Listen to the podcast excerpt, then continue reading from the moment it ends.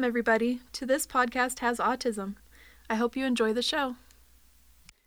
Hey, everyone. I'm Marcy. I'm here with my husband, Bran. Today, we're going to be talking about Fragile X syndrome. Fragile X syndrome causes mild to severe intellectual disability. It affects both males and females, but females usually have milder symptoms. Symptoms include delays in talking, anxiety, and hyperactive behavior. Some people have se- seizures. Physical features might include large ears, a long face, a prominent jaw and forehead, and flat feet.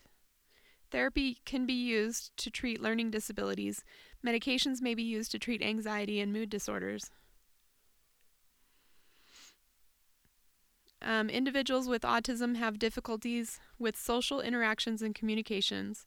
Although symptoms of Fragile X and autism spectrum disorders overlap, FXS is characterized by intellectual disability and developmental delays, while autism is defined by challenges with social interaction and language impairment. And with that, let's move on to the interview.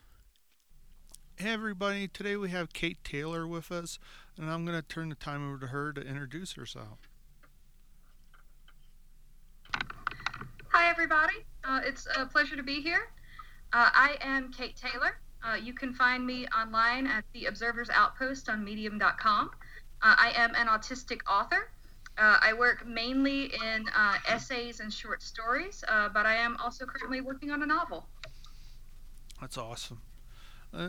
how we'll see how it goes. How how were you when you were diagnosed with autism?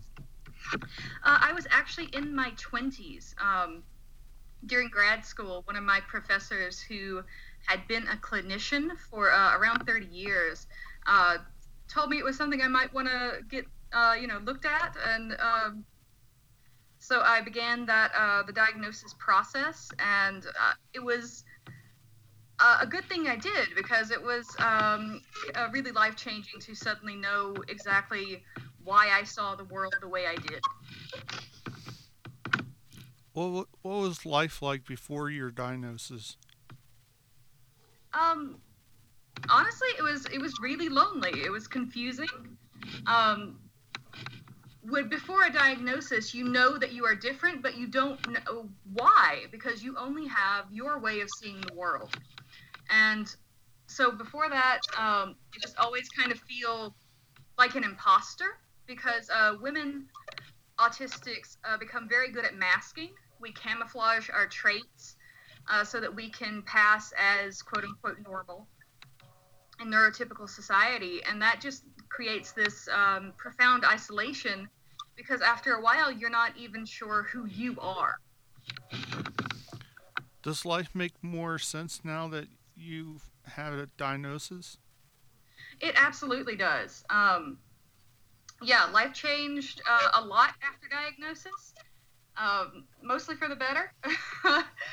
uh, there was um, this kind of strange period right afterwards where I was in almost mourning, not because I was autistic, but because had I known earlier, my life could have been much different. I feel like I wouldn't have had to struggle as much as I did.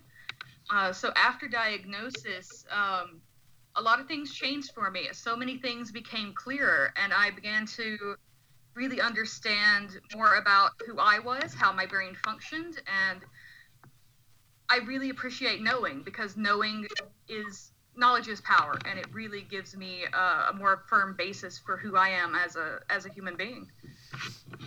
How are autistics portrayed in the media these days? Um, that is a very complicated question. The way that uh, disability and autism is portrayed is almost non existent. Uh, of all of the speaking roles that are currently on television, only 2.1% are actually disabled characters. Of that 2.1%, a minuscule amount are actually identified as autistic. Um, the characters, uh, the representation that we get in media, we either are not acknowledged as autistic. Uh, they will have characters like um, like everybody's familiar with Sheldon from Big Bang Theory, or uh, Abed from Community, or BBC uh, Sherlock. These are autistic coded. They have a lot of autistic traits, but the creators, the writers of those shows, never take that final step to say they are actually on the spectrum because it would then create this kind of obligation to get it right, to actually do research and understand what the traits that they are portraying actually mean in an autistic um, in an autistic um, person's life. So when we are portrayed, when we are actually shown as autistic and identified that way, it's overwhelmingly we are shown as savants, like on The Good Doctor, or we are shown uh, as being completely helpless. Uh, a lot of uh, horror films, uh, there are a few that have come out in the past 10 years, uh, something like The Darkness. Uh, it stars Kevin Bacon, and he has an autistic son who is alternately portrayed as either the smartest one in the room or unable to change his own shirt. That might be reality for some autistic people, but for most of the people on the spectrum, that is not real life. Uh, so how we are portrayed in the media is is really complex because if you are actually being acknowledged as autistic as a character, you are often either put on that kind of good doctor pedestal or you are shown as being a, a real burden on your family in those shows. The other other side of that, where you are not, autistic coded as a character and not acknowledged as being on the spectrum is even worse because then it becomes okay to say, oh, this person is just socially awkward, and it gives them license to do really terrible things and just bully these characters uh, continually. Do you think the media creates a sense of anxiety and or depression for autistics? I really do uh, when we talk about media, it's not just fictional portrayals of characters. Uh, you've also got uh, the mass media, journalism. If you look at somebody like Greta Thunberg right now, uh, she is amazing. She's 16 years old. She has the courage of her convictions, and she is continually being bullied by people in positions of relative power for being autistic they can't fault her work, so they're trying to fault her actual brain. Uh, she has been called uh, mentally ill. Uh, God, she's been called uh, disturbed. Uh, people have tried to uh, bully her or berate her for having not much affect in her voice.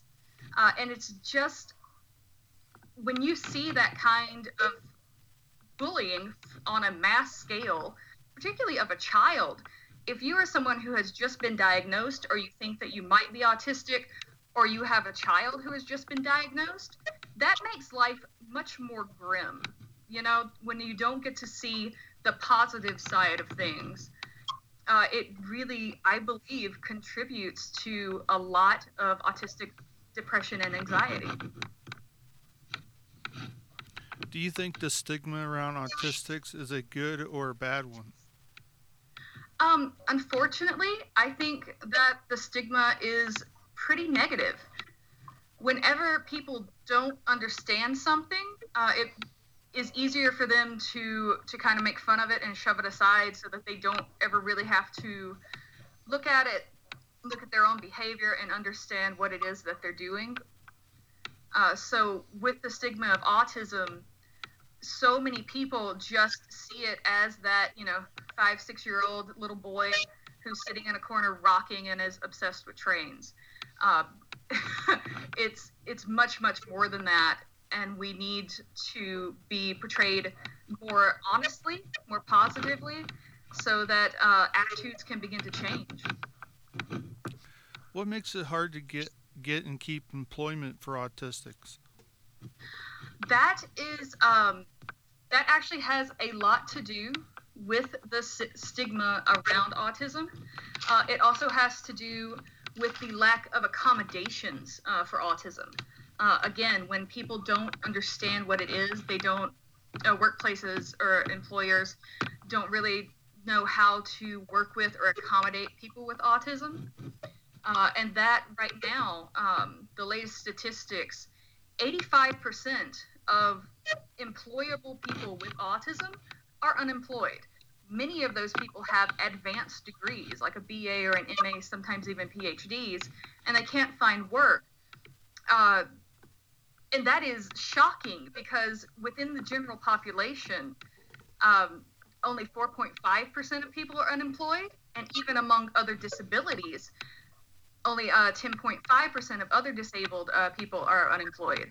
So to have 85% of, of people with autism being unemployed right now or underemployed, where they're not uh, being able to use their actual skills, uh, that I think really says a lot about the way that uh, stigma works against autistic people in the workplace and about the way that accommodations uh, need to be looked at and understood so that more autistic people can enter the workforce. Why do you, why do you think there is such a high turnover rate for employment among autistics? Part of it is that lack of accommodation. Uh, you know, a lot of uh, autistics have trouble with fluorescent lighting. Uh, that constant hum can just be maddening if you have auditory processing disorder, uh, which I do. So I understand completely how awful fluorescent lighting can be. Um, if you're in a workplace where they don't want to accommodate and allow you to wear, um, you know, protective hearing devices or something like that, that can really overload you and really make uh, your day a lot worse because then you're struggling against uh, an element in your own body and brain to try to continue doing uh, a job that your physiology and your neurology is telling you that you can't do because of this one thing that would very easily be fixed if you were able to be accommodated for it. The other part of that is workplace bullying. Uh, people with autism are between 4 and 10% more likely to be um, the object of bullies. And in the workplace, that is no different. Uh, unfortunately, you would think that as you got older and became uh, an adult, that would lessen, but it does not. Uh, many, many, many cases of workplace bullying among autistics have shown how many people have just had to leave their jobs for their own mental health because they couldn't uh, continue to go into a place where they were ridiculed and deliberately misunderstood and often uh, used for um, their their work ethic, their ideas, and then continually passed over and not paid a living wage. Uh, that's a real problem uh, with um, autistic employment, and that, of course, is going to cause a lot of turnover. Is there anything uh, you suggest to be done to help autistics get and keep employment? Absolutely. Uh, this is something that can start and should start all the way from recruitment uh, through employment and beyond. To be able to um, begin accommodation even with the interview process. Find out if the person is willing to disclose. If they are, work with them during the interview. Don't do group interviews. That can be uh, really nerve wracking and uh, confusing for autistic people. One on one is better. If they're able to do multiple one on ones on different days with different members of the company so that both sides can get a sense of how they will fit in that company, that's a really good solution. Uh, after employment, uh, people just need to understand what autism is and how that autistic person can fit into the workplace. So, continuing education for the employees, for the employer, uh, so that everybody knows what is happening and everybody can feel comfortable. Um, that would be a great way to help uh, start to, uh, to lessen uh, the autistic unemployment rates. Uh, and the same thing with accommodations. If you can be in a place where you have protective hearing, if you have auditory processing disorder, awesome. If you're in a place where the lights are really bright and they can put you in maybe um, not isolate you, but give you a place where you have more control over the lighting so that you don't have to worry about being overloaded by it, awesome. There are very simple kind of fixes that could be done if people just understood what it was and were willing to begin to, to work down that road. Do you have any any advice for other autistics? Um, embrace your weird.